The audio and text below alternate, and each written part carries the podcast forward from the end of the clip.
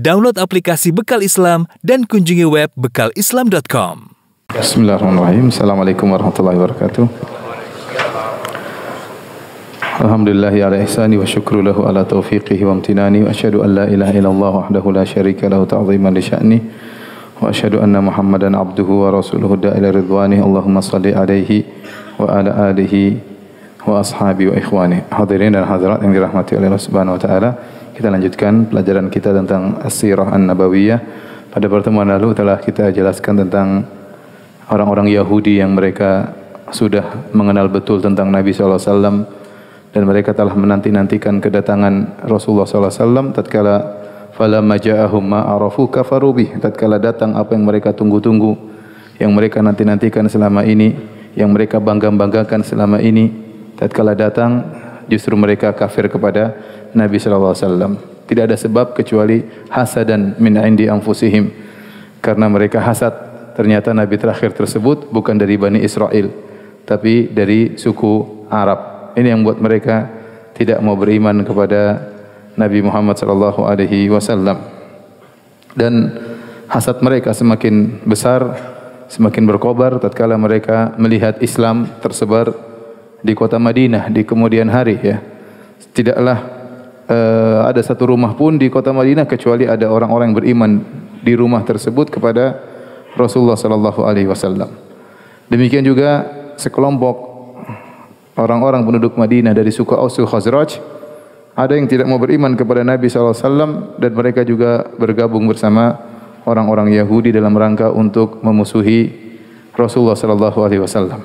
Secara umum orang-orang Yahudi semua memusuhi Nabi sallallahu alaihi wasallam tapi di sana ada tokoh-tokoh mereka ya yang nanti kita banyak bercerita tentang mereka di kemudian hari ya. Ya tokoh-tokoh Yahudi tersebut di antaranya adalah Huyai bin Akhtab bapaknya Sofiyah radhiyallahu taala anha, kemudian saudaranya Huyai bin Akhtab yaitu Abu Yasir, kemudian Salam bin Mishkam, Kinanah bin Rabi', kemudian ada namanya Ka'ab bin Ashraf, ya ini juga ada kisahnya tersendiri. Kemudian Ka'ab bin Asad, Amr bin Jahash, Rifa'ah bin Yazid ibn Tabut. Ya. Di antara juga ada seorang namanya Ibnu Saluba Al-Fatyuni. Ya. Dia berkata kepada Nabi SAW, Ya Muhammad ma ji'tana bi syai'in na'rifuhu. Wahai Muhammad, kau tidak mendatangkan kepada kami sesuatu yang kami ketahui. Wa ma anzalallahu alaika min ayatin bayyinatin fanatba'aka laha dan Allah tidak menurunkan bersamamu satu ayat yang jelas yang kalau ayat itu jelas kami pasti ikut engkau tapi tidak ada ayat jelas tersebut. Maka Allah turunkan ayat membela Rasulullah sallam wa laqad anzalna ilaika ayatin bayyinat. Sungguh kami telah turunkan kepada engkau wahai Muhammad bukan satu ayat saja ayatin bayyinat berayat-ayat yang sangat jelas. Wa ma yakfuru biha ilal fasiqun. Tidak ada yang mengkafiri ayat-ayat tersebut kecuali orang-orang fasik. Kemudian juga misalnya Rafi' bin Huraimilah dan Wahab bin Zaid, dua orang Yahudi ini pernah berkata kepada Rasulullah sallallahu alaihi wasallam, "Ya Muhammad, i'tina bi kitabin tunziluhu alaina minas sama'i naqra'uh." Wahai Muhammad, turunkanlah kepada kami dari langit buku yang kami bisa baca, ya, kitab suci yang dari dari langit kami baca. Yang kedua, wa fajjir lana anharan natba'uka wa nusaddiquk dan alirkanlah bagi kami sungai-sungai ya agar kami bisa membenarkanmu dan mengikutimu. Maka Allah Subhanahu wa taala menurunkan ayatnya kepada Rasulullah sallam, "Am turiduna an tas'alu rasulakum kama su'ila Musa min qabl? Wa may yatabaddalil kufra bil imani faqad dhalla sawa'as sabil." Allah menjelaskan wahai Muhammad, itu kebiasaan orang-orang Yahudi dulu nenek moyang mereka juga minta yang aneh-aneh kepada Nabi Musa. Ya. Maka kata Allah, "Am turiduna an tas'alu rasulakum?" Apakah kalian ingin meminta kepada Rasul kalian itu Muhammad sallallahu alaihi wasallam sebagaimana Musa dahulu diminta sebelumnya barang siapa yang merubah ke keimanan dengan kekufuran maka dia telah tersesat dari jalan yang uh, lurus ya. Jadi uh, kebiasaan orang Yahudi dahulu minta yang aneh-aneh kepada Nabi Musa alaihissalam. Insyaallah nanti mudah-mudahan pada pertemuan berikutnya kita akan bicara tentang sejarah Yahudi karena mereka ini kaum spesial ya yang harus kita sering berbicara tentang mereka karena sangat berbahaya.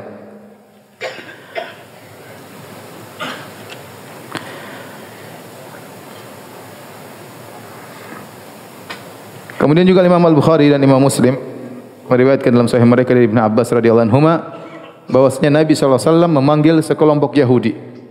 Kemudian Nabi bertanya kepada mereka tentang sesuatu, ternyata mereka tahu jawabannya namun mereka sembunyikan. Lalu mereka mengabarkan kepada Nabi dengan jawaban yang lain.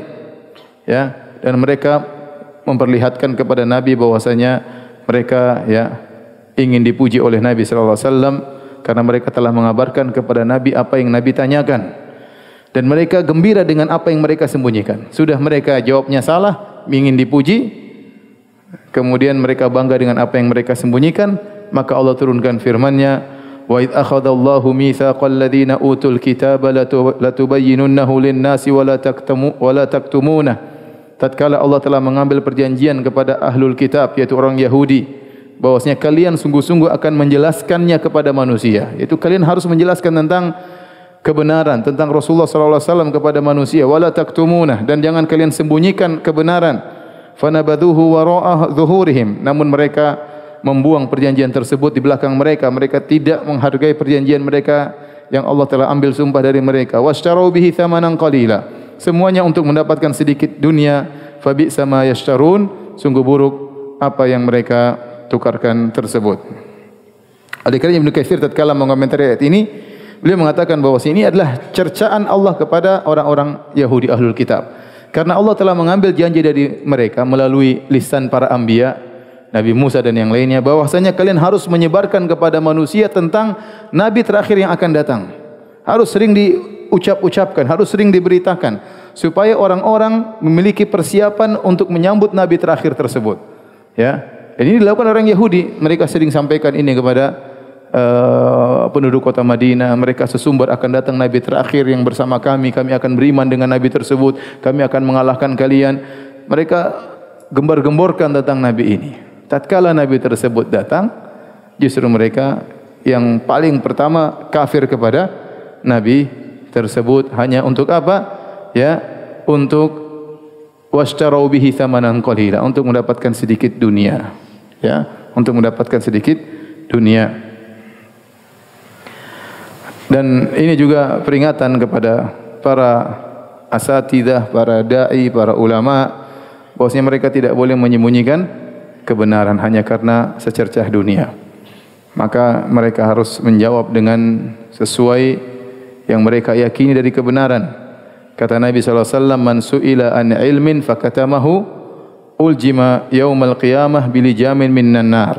Bili jamin min nar. Barang siapa yang ditanya tentang suatu, kemudian dia sembunyikan jawabannya. Padahal dia tahu jawabannya, ya maka dia akan diberi uh, dijamin semacam tali yang diletakkan di mulutnya yang terbuat dari api neraka ya.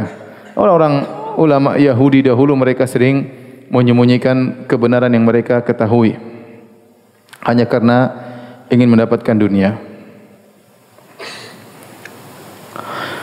Kemudian juga eh, sebagian orang Yahudi datang kepada Rasulullah sallallahu alaihi wasallam. Mereka berkata, "Ya Muhammad, Innaka qad arafta anna ahbaru Yahud wa asrafuhum wa sadatuhum. Wahai Muhammad, kau tahu kami adalah para ulama Yahudi. Kami adalah orang-orang mulia di kalangan Yahudi. Kami adalah pemimpin orang-orang Yahudi. Ya. Kalau kami ikuti engkau beriman kepadamu, maka semua Yahudi akan beriman kepada engkau. Jadi mereka kasih penawaran. Kau kan tahu ya Muhammad, kita kalau beriman sama engkau, semua Yahudi akan beriman kepadamu. Dan mereka tidak akan menyelisih kami karena kami sudah beriman kepada anda wahai Muhammad. Tapi ingat, Sungguhnya kami ada masalah sama sekelompok Yahudi. Kami punya masalah. Nah kami ingin kami dan mereka menjadikanmu hakim. Kami berhukum kepada engkau. Tapi ingat kalau kau putuskan perkara menangkan kami. Kalau kami menang kami beriman kepada engkau. Subhanallah. Rasulullah SAW tidak mau. Turunlah firman Allah Subhanahu Wa Taala. Wa anihkum bainahum bima anzalallahu wa la tattabi ahwaahum. Wahai Muhammad, hukumlah di antara mereka dengan apa yang Allah turunkan dan jangan ikuti hawa nafsu mereka. Wahdharhum an yaftinuka an ba'dhi ma anzalallahu ilaik. Dan hati-hati jangan sampai mereka memfitnah engkau dari sebagian yang Allah turunkan kepada engkau. Fa in tawallaw fa'lam annama yuridu Allah an yusibahum bi ba'di dhunubihim wa inna katsiran minan nasi la fasiqun. Afa hukmal jahiliyati yabghun? Apakah mereka mengharapkan hukum jahiliyah? Ya. Wa man ahsanu minallahi hukman liqaumin yuqinun. Dan hukum siapa yang lebih terbaik daripada hukum Allah bagi orang-orang yang beriman. Kemudian juga sebagian Yahudi. Yahudi ini brengsek semuanya. Brengsek semuanya. Datang sekelompok Yahudi, mereka berbicara di antara mereka. Kata mereka, Ta'alau nu'minu bima unzila ala Muhammad wa ashabi gudwatan wa nakfuru bihi asyiyatan. Hatta nulabbis alaihim. Begini aja. Kita pagi-pagi pura beriman, pura-pura beriman sama Muhammad. Sore kita kufur lagi. Ya. Siapa tahu ya uh, kita bikin bingung mereka ya. Siapa tahu nanti mereka ngikutin kita, siapa tahu mereka nanti menjadi kufur. Jadi kita pura-pura beriman, kita bikin syubhat ya. Sorenya kita kafir lagi ya. Jadi di depan mereka kita pura-pura beriman. Kalau mereka sudah pulang, kita kafir di belakang. Jadi mereka ini orang Yahudi menghalalkan segala cara. Mereka menghalalkan segala cara. Jadi perlu anda ketahui, antum ketahui. Antara Yahudi dengan selain Yahudi tidak ada halal haram ya. Semuanya halal. Tapi di antara mereka ketat. Antara Yahudi sama mereka, mereka punya hukum-hukum yang mereka tegakkan dan mereka sangat ketat ya.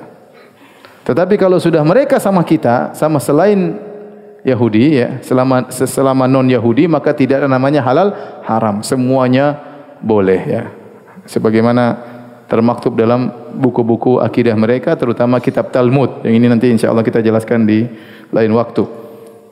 Maka tatkala mereka menghalalkan cara untuk merusak kaum muslimin mereka bilang udah kita pura-pura beriman aja. Kalau kita Islam enggak boleh. Enggak boleh pura-pura syirik enggak boleh.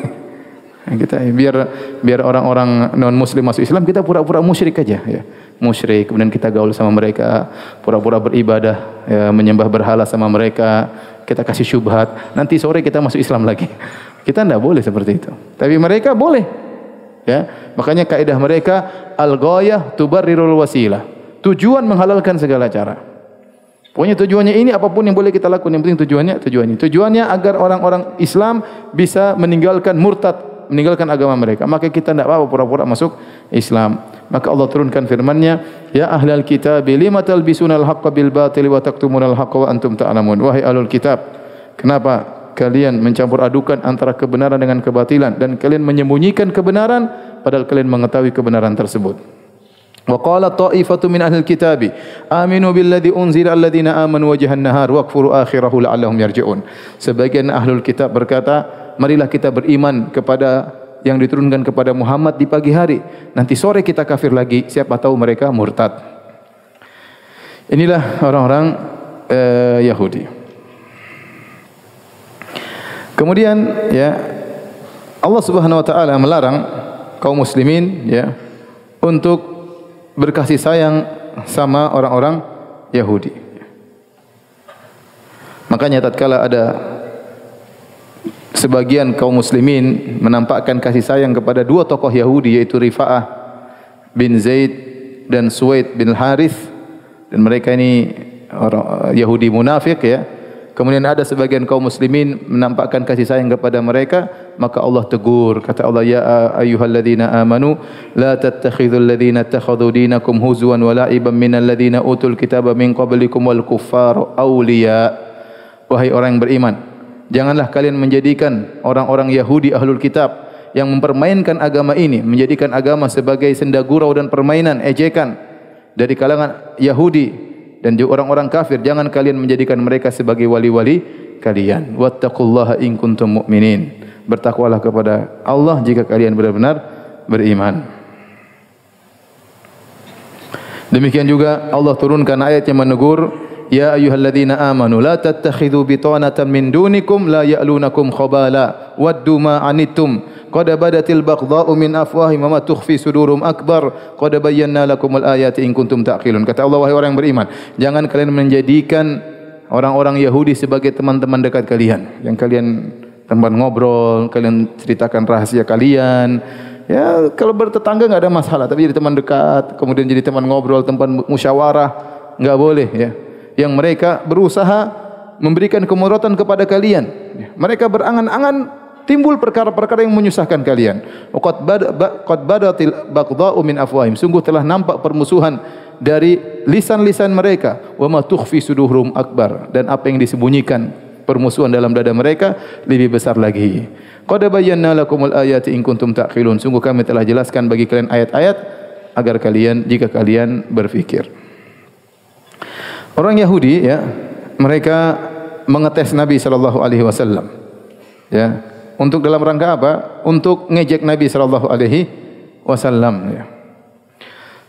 Imam Al-Bukhari dan Muslim meriwayatkan dari Ibnu Mas'ud, beliau berkata, "Baina ana ma'an Nabi sallallahu alaihi wasallam fi harthin wa huwa muttaqi'un ala asibin." Suatu hari aku bersama Nabi sallallahu alaihi wasallam di suatu semacam uh, mazra'ah, kebun ya. Kemudian Nabi sedang bertelekan pada pelepah korma Idh marral Yahud, tiba-tiba sekelompok Yahudi lewat. Faqala ba'dhum li ba'dhin, sebagian mereka bicara. Saluhu anir ruh, tanya Muhammad tentang ruh, tanya. Jadi mereka ingin tanya Nabi Nabi tidak bisa jawab ya. Ya, katanya Nabi enggak bisa jawab, intinya gitulah maksudnya. Tanya-tanya dia, tanya dia. Faqalu ma rabbakum ilaihi? Apa apa hajat kalian sama dia? Sudah enggak usah tanya-tanya. Ya. Jangan sampai nanti dia jawab kalian jadi jengkel. Enggak usah tanya. Kata mereka, tanya, tanya. Jangan nanti kalau dia jawab kita jadi enggak enak. Sudah tanya aja. Tanyakan kepada Muhammad tentang ruh. Akhirnya mereka datang. Eh Muhammad, apa itu ruh? Subhanallah. Pertanyaan susah ya. Pertanyaan susah ya. Tentang ruh, siapa yang tahu tentang ruh? Maka Nabi SAW tidak bisa jawab. Tidak bisa jawab. Ya. Sampai akhirnya turun wahyu kepada Rasulullah SAW. Tatkala turun wahyu, maka Allah mengatakan wa yasalunaka anir ruh. Qul ruhu min amri rabbi. Mereka bertanya kepada engkau tentang ruh katakanlah ruh adalah urusanku. Wa ma utitu minal ilmi illa qalila. Kalian tidak diberi ilmu kecuali sangat sedikit. Artinya ilmu yang kalian miliki sangat sedikit tidak bisa menyingkap hakikat ruh. Tidak bisa. Tidak bisa. Jadi pertanyaan Yahudi enggak usah dijawab wahai Rasulullah. Karena ruh ini memang tidak ada yang bisa tahu bagaimana hakikat ruh. Sampai kata para ulama kalau ada seribu orang berkumpul untuk mendefinisikan ruh akan ada seribu pendapat. Karena nggak ada yang tahu ruh itu apa. Dari apa dia terbuat? Bagaimana cara masuk ke dalam tubuh manusia? Ya, tidak ada yang tahu. Yang tahu hanya Allah Subhanahu Wa Taala. Makanya Allah mengatakan wa ma'uti minal ilmi illa qalila. Kalian tidak diberi ilmu kecuali sangat sangat sedikit. Tidak bisa mengetahui hakikat ruh.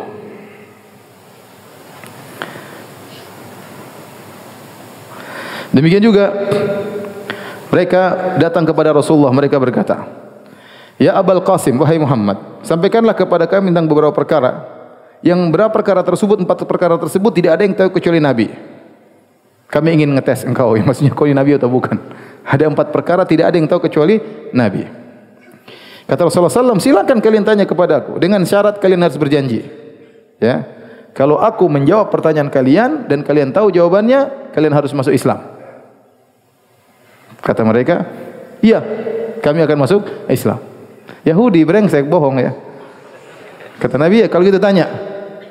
Mereka bertanya di atas pertanyaan mereka, "Akhbirna 'anit ta'am alladhi harrama Israil 'ala nafsihi min qabli an tunazzala at-Taurat." Ya. Dalam Al-Qur'an Allah mengatakan kullu ta'am ya kana halal li bani Israil illa ma harrama Israil 'ala nafsihi min qabli an tunazzala at-Taurat. Kabarkanlah kepada kami tentang makanan yang pernah Israel haramkan atas dirinya. Israel maksudnya Nabi Yakub alaihissalam. Dulu Yakub alaihissalam pernah mengharamkan suatu makanan kepada dirinya. Kabarkan kepada kami makanan apakah itu? Subhanallah. Teka-teki silang. Teka, apa makanan tersebut? Kemudian pertanyaan mereka berikutnya ya. Akhbirna kaifa hadha an-nabiyyu fi an-naum? Kabarkan kepada kami bagaimana Nabi Musa tidur.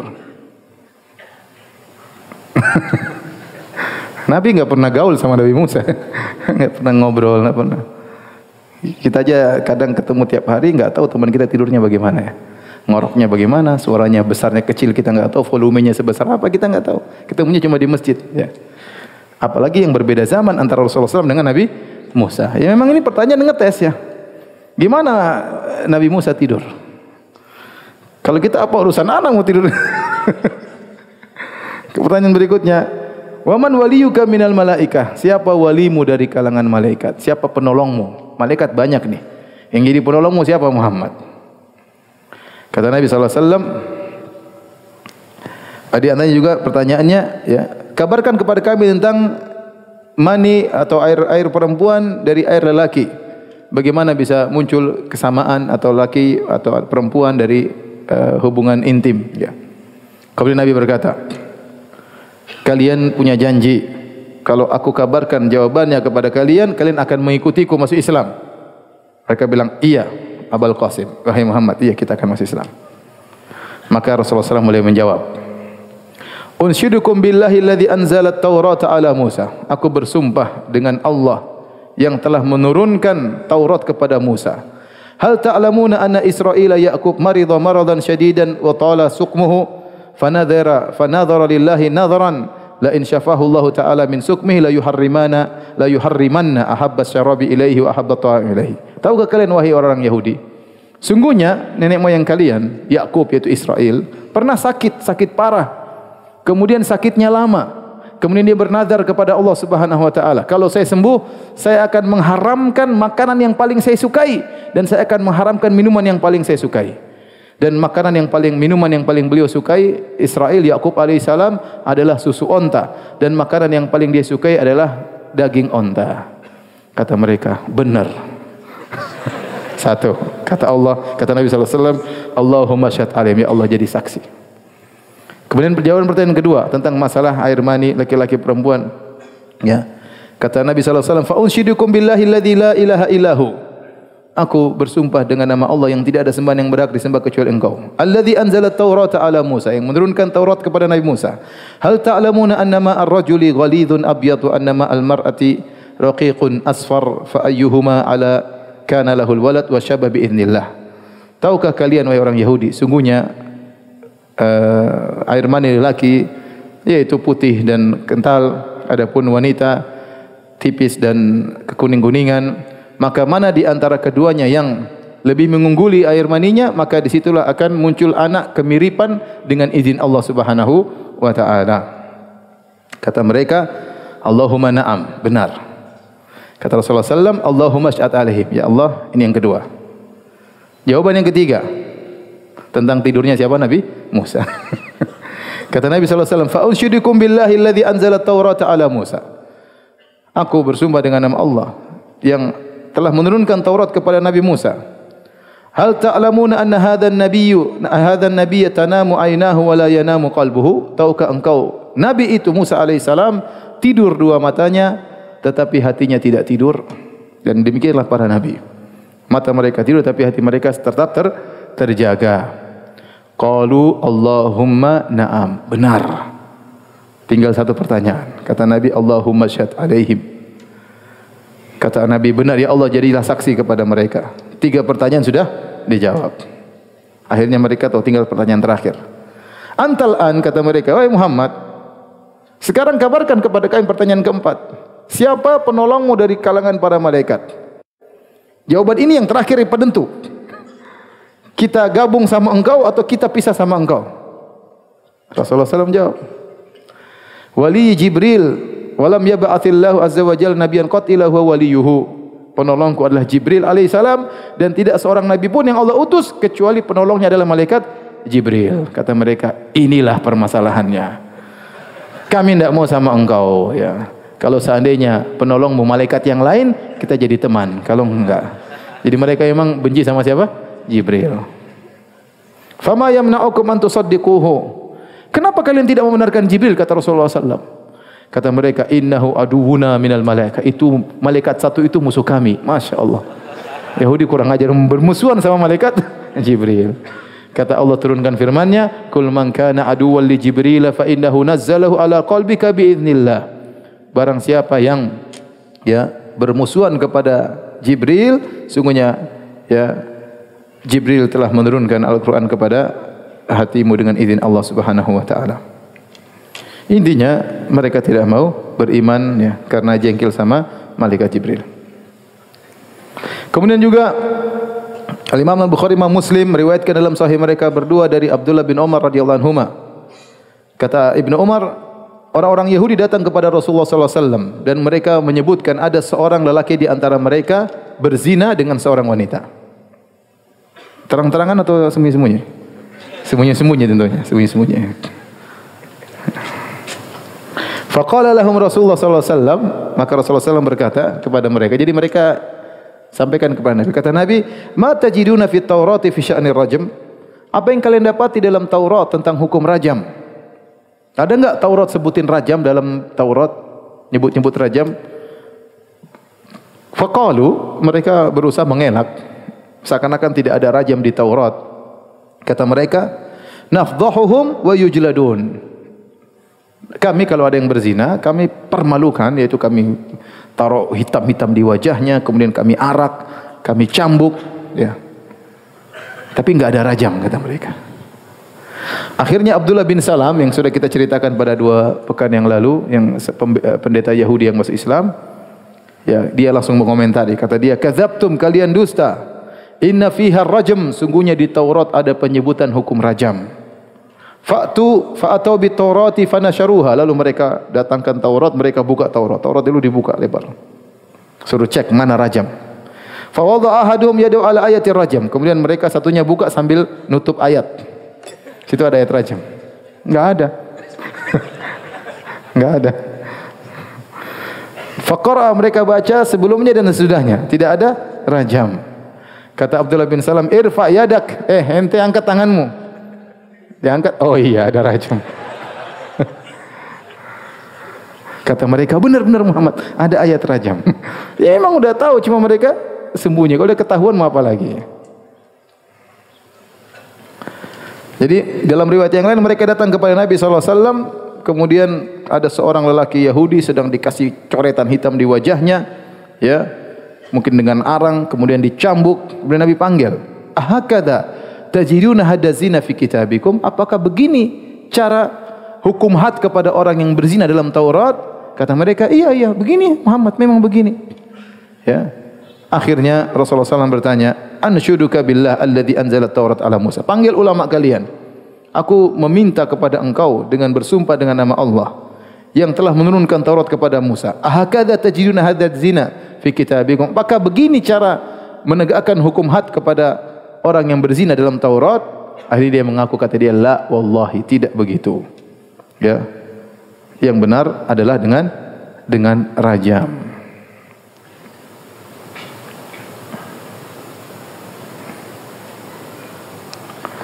Taib itu di antara eh, contoh-contoh ya kelakuan orang-orang Yahudi kepada Rasulullah sallallahu alaihi wasallam. Tatkala Nabi SAW tiba di kota Madinah, ya, tidak semua orang langsung masuk Islam. Sebagian suku Aus dan Khazraj, ya, karena penduduk kota Madinah, suku Aus dan suku apa? Al-Khazraj. Tatkala mereka masuk Islam, mereka diberi gelar dengan kaum Ansar, yaitu para penolong.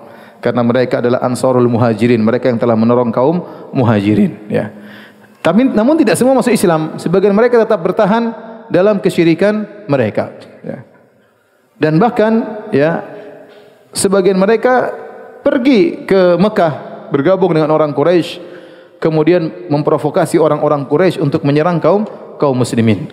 Di antara di antara para provokator dari kota Madinah yang memprovokasi orang-orang Quraisy untuk menyerang kaum muslimin adalah Abu Amir Ar-Rahib. Abu Amir Ar-Rahib ini bapaknya Hanzalah Ghusilul Malaikah. Di antara pahlawan Islam sahabat yang meninggal di perang Uhud namanya Hanzalah Beliau ini waktu ikut perang belum sempat mandi junub sehingga waktu meninggal dunia Nabi melihat para malaikat memandikannya. Nabi bertanya, coba tanyakan kepada istrinya, apa gerak, ada apa gerangan kok dimandingkan oleh malaikat? Ternyata dia belum sempat mandi junub, dia sudah ikut peperangan akhirnya mati syahid. Dia mati syahid dan di surga bapaknya penjahat besar. Bapaknya penjahat besar namanya Abu Amir. Abu Amir yaitu Amr bin Saifi ya dari suku Aus, dari suku Al-Aus ya. Dia ini waktu di zaman jahiliyah dia masuk Nasrani. Kemudian dia membaca Alkitab. Kemudian dia punya ibadah. Orang-orang senang dengan dia karena dia menasihati, menasihati dan yang lainnya. Sehingga orang banyak mendengarkan wejangan-wejangannya. Tatkala Nabi datang dia hasad. Karena semua orang berpaling meninggalkan dia menuju kepada siapa? Rasulullah sallallahu alaihi wasallam. Tadinya dia yang jadi ustaz ya. Kemudian datang Nabi sallallahu alaihi wasallam dia ditinggal orang-orang pada pergi menuju ke Rasulullah sallallahu alaihi wasallam. Maka dia pun jengkel, dia hasad, kemudian dia pun pergi menuju ke Mekah memprovokasi orang-orang Quraisy ya untuk menyerang kaum muslimin.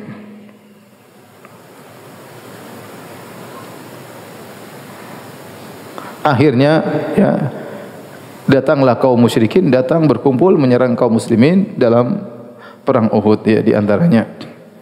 Namun Nabi SAW menamakan dia Abu Amir Al-Fasiq. Nabi menggelar ini dengan si fasik. Ya. Tadinya namanya Abu Amir Ar-Rahib. Abu Amir sang pendeta. Abu Amir sang ustad kalau bahasa kita. Ya. Ternyata diganti dengan Nabi apa? Abu Amir Al-Fasiq. Ya. Abu Amir si fasik. Kemudian tokoh yang paling top di kota Madinah adalah Abdullah bin Ubay bin Salul. Abdullah bin Ubay bin Salul gembong orang-orang munafik. Jadi Abdullah bin Abu bin Salul, ya dia dari suku Al-Khazraj, dari suku Al-Khazraj. Dan dia satu-satunya uh, senior yang tersisa yang ada di kaum Ansar. Karena suku Aus Khazraj terjadi perang saudara di antara mereka sampai dikatakan 120 tahun. Dan terlalu banyak yang meninggal dunia. Dan puncak peperangan mereka dikenal dengan Yaumul Bu'ath, yaitu sekitar lima tahun sebelum Nabi berhijrah ke kota Madinah. Di situlah puncak-puncak peperangan antara suku Aus dan Khazraj. Di puncak peperangan tersebut, perang saudara tersebut, semua senior-senior tewas. Yang tersisa cuma satu ekor, namanya Abdullah bin Ubay bin Salul. Dia satu-satunya yang ter tersisa. Akhirnya, mereka sudah capek dengan peperangan.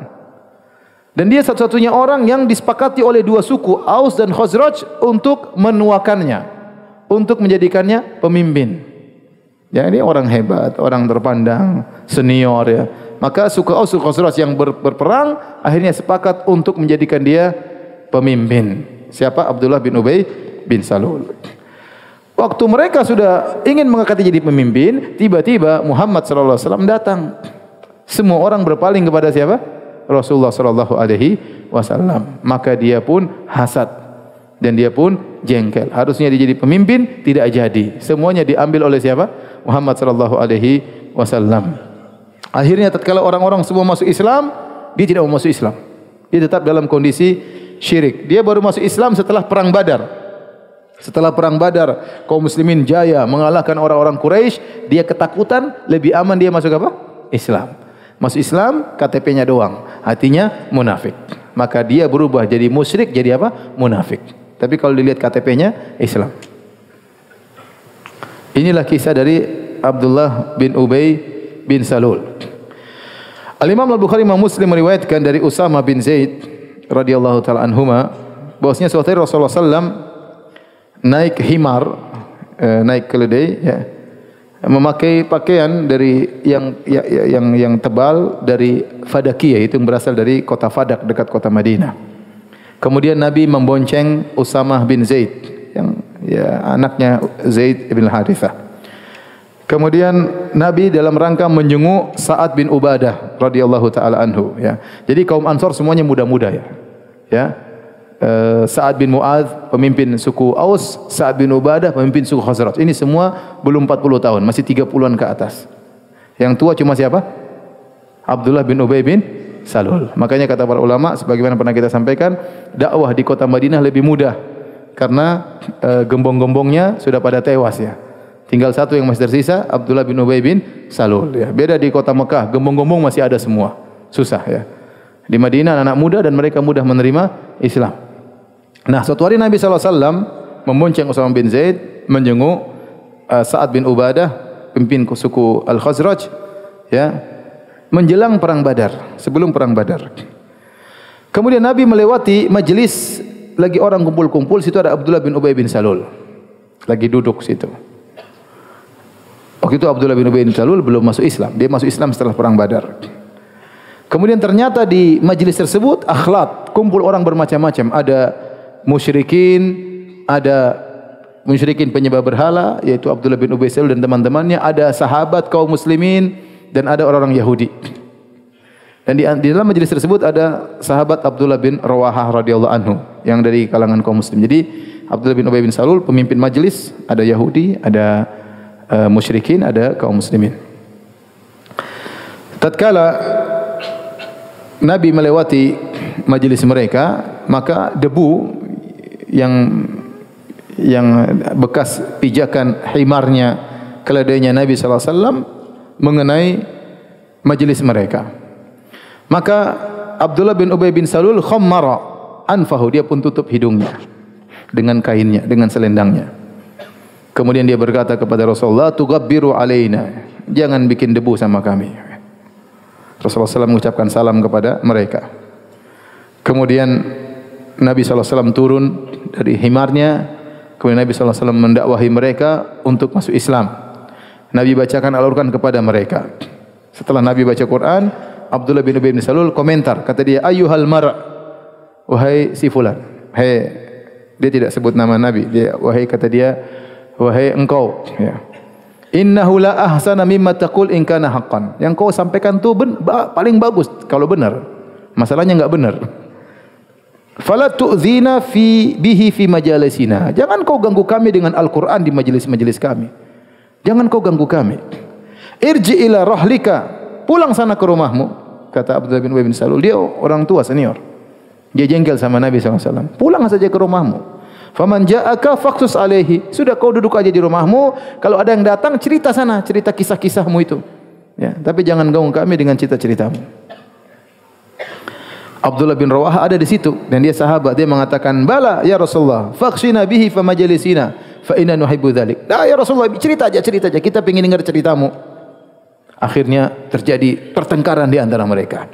Kaum muslimin kaum musyrikin Yahudi ribut. Muslimin bela Nabi musyrikin sama Yahudi ngantem Nabi sallallahu alaihi wasallam. Sampai hampir mereka bertengkar. Satu bela Nabi, satu yang apa membenci Nabi sallallahu alaihi wasallam. Akhirnya Nabi suruh mereka diam, diam, diam. Falam yazal Nabi sallallahu alaihi wasallam yukhfidhuhum. Rasul bilang, "Sudah berhenti, berhenti, berhenti." Sampai semuanya terdiam. Setelah semua terdiam, Nabi pergi. Ya. Nabi naik lagi himarnya, kemudian sampai kepada Sa'ad bin Ubadah, lagi sakit. Kata Nabi SAW kepada Sa'ad bin Ubadah, Nabi sedih mendengar perkataan Abdullah bin Ubay bin Salul. Kata Nabi, Ya Sa'ad, alam tasma' maqala Abu Hubab. Ya Sa'ad, tidak kau kedengar apa yang diucapkan oleh Abdullah bin Ubay bin Salul? Qala kadha wa kadha. Tadi dia bilang begini-begini. Rasulullah sampaikan. Maka Sa'ad nasihati Nabi SAW. Atau menyampaikan pendapat dia. Saat berkata, Ya Rasulullah, u'fu anhu wasfah anhu. Ya Rasulullah, maafkanlah Abdullah bin Ubay bin Salul. Lapangkanlah dadamu terhadap Abdullah bin Ubay bin Salul. Kawalladhi anzala alaikal kitab. Demi Allah yang menurunkan Al-Quran kepadamu. Laqad ja'allahu bil haqqil ladhi anzala alaik. Sungguh Allah telah mendatangkan kebenaran melalui engkau yang Allah turunkan kepadamu. Walaqad istalaha ahlu hadhil buhairah ala an yutawwijuhu fayu'assibunahu bil isabah sungguh kami ini suka usul penduduk kota Madinah kita sudah sepakat untuk menjadikan dia pemimpin sebenarnya sebelum kau datang wahai Muhammad wahai Rasulullah sallallahu alaihi wasallam.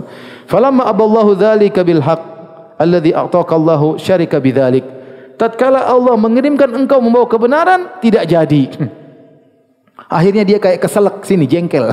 Kata siapa namanya? Kata uh, Sa'ad bin Ubadah. Fadzalika fa'ala bihi ma ra'ait. Karena itu dia ngomong begitu sama engkau wahai Rasulullah. Fa'afa anhu Rasulullah sallallahu maka Nabi pun maafkan siapa? Abdullah bin Ubay bin Salul. Dan Nabi dan para sahabat yang maafkan kaum musyrikin ya. Dan Allah merintahkan hal tersebut. Dalam riwayat yang lain dari Anas bin Malik dikatakan kepada Nabi sallallahu alaihi wasallam, "Lau ataita Abdullah bin Ubay." Ya Rasulullah, bagaimana kalau kau datang menemui Abdullah bin Ubay bin Salul? Qala dakwahi dia, dia pemimpin, pemimpin di kota Madinah. Maka Nabi pun berjalan menuju Abdullah bin Ubay bin Salul, kemudian Nabi naik himarnya, ya. Kemudian tatkala Nabi sampai kepada Abdullah bin Ubay bin Salul, maka dia berkata, "Ilaika anni, pergi engkau." Wallahi laqad adzani natnu himarik. Sungguh baunya himarmu telah menggangguku. Pergi. Sombong ya. Pergi. Ya. Maka ada seorang dari kaum Ansor bela Nabi. Kata dia kaum Ansor, "Wallahi la himar Rasulullah sallam atyabu rihan minka." Ada yang bela Nabi kata dia, "Wahai Abdullah bin Ubay bin Salul, itu keringatnya himarnya Nabi lebih harum daripada ente." lebih harum daripada ente. Ente bilang tadi bau, itu baunya masih lebih harum daripada ente. Maka Abdullah bin Ubay bin Salul pun ngamuk ya. Ada seorang pun ngamuk membela Abdullah bin Salul akhirnya ribut sama sama sahabat tersebut ya. Mereka sering pukul-pukulan pakai pelepah korma, ada yang lempar-lemparan pakai sendal dan yang lainnya. Ya.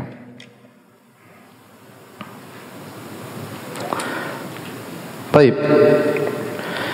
Tatkala orang-orang Quraisy mengetahui ya orang-orang musyrikin yang masih ada di kota Madinah benci dengan Rasulullah sallallahu alaihi wasallam, maka ini dijadikan kesempatan oleh orang Quraisy Mekah untuk memanfaatkan mereka untuk memusuhi Nabi sallallahu alaihi wasallam. Maka mereka pun kirim surat kepada Abdullah bin Ubay bin Salul. Ya. Jadi yang orang musyrikin yang tersisa, ya. Kemudian mereka menulis kata mereka, "Wahai Abdullah bin Ubay bin Salul dan para pengikutnya, sungguhnya kalian telah menaungi musuh kami Muhammad." Ya. Kami bersumpah dengan nama Allah kami akan menyerang kalian. Kami akan menyerangnya Muhammad tersebut atau kalian usir dia.